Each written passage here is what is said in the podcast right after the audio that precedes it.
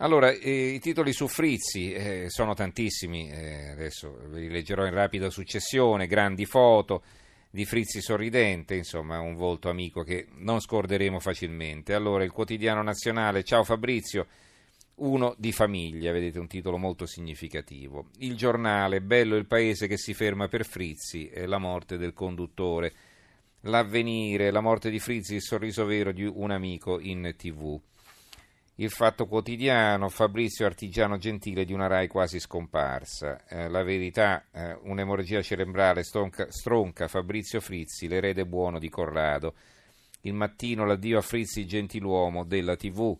Libero, Frizzi perché si muore all'improvviso, eh, ha tenuto duro sempre per amore della famiglia, un pezzo di Roberto Alessi e poi uno di Melania Rizzoli, quel male al cervello non gli ha dato scampo. Il Secolo diciannove, il volto per bene della televisione. Qui c'è un ricordo di Gerry Scotti. La Sicilia, addio Fabrizio, campione della tv educata. Qui il pezzo è di Pippo Baudo, l'entusiasmo coraggioso di un ragazzo tra i ragazzi. Comincia così Pippo Baudo: io l'ho conosciuto quando ha incominciato a fare la televisione ai tempi della tv dei ragazzi, ed era un ragazzo tra i ragazzi, sempre buon tempone, allegro, spensierato, amava il prossimo ed era amato appunto per questo. La sua allegria innata non l'ha mai persa diventando adulto, nonostante i successi è sempre stato un ragazzo buono e dolce. Con lui si scacciava la tristezza, gli piaceva stare assieme agli altri, sempre allegramente, come se presagisse che tanto che un giorno avrebbe dovuto soffrire tanto.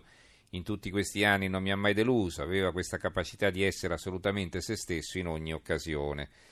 E poi in conclusione di questa colonna, tutto la colonna, la colonna di destra sulla prima pagina dedicata a questo ricordo, purtroppo la notizia della sua morte non mi ha colto di sorpresa, sapevo cosa stava passando, le sue condizioni erano disperate.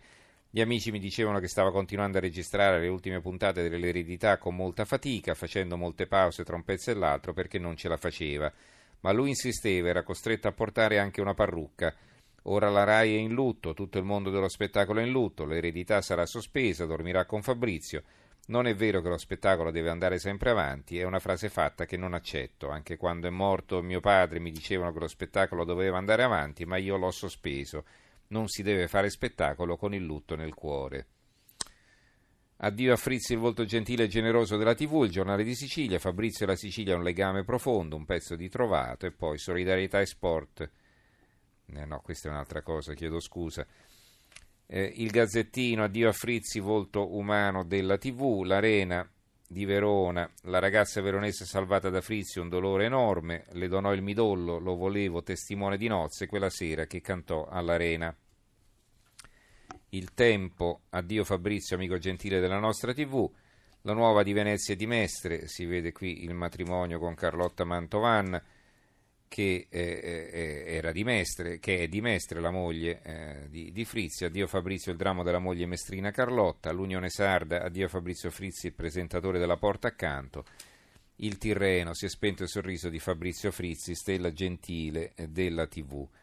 Il Centro di Pescara, addio a Frizzi, gentiluomo della tv, il giornale di Brescia, Fabrizio Frizzi, tutta l'Italia piange il gentiluomo della tv, e insomma tanti titoli.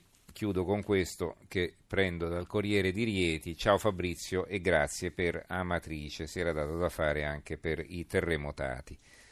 Va bene, chiudiamo allora con Fabrizio Frizzi, non vi leggo altro, eh, ci fermiamo qui allora per la nostra puntata di questa sera. Ci risentiamo domani sera alle ventitré, come di consueto. Ringrazio in chiusura Gianni Grimaldi in regia, i tecnici Alessandro Rosi e Antonello Piergentili, in redazione Antonio Bonanata, Carmelo Lazzaro e Giovanni Sperandeo. La linea va a Max De Tomassi che condurrà Stereo Notte. Noi ci risentiamo domani sera. Grazie a tutti e buonanotte.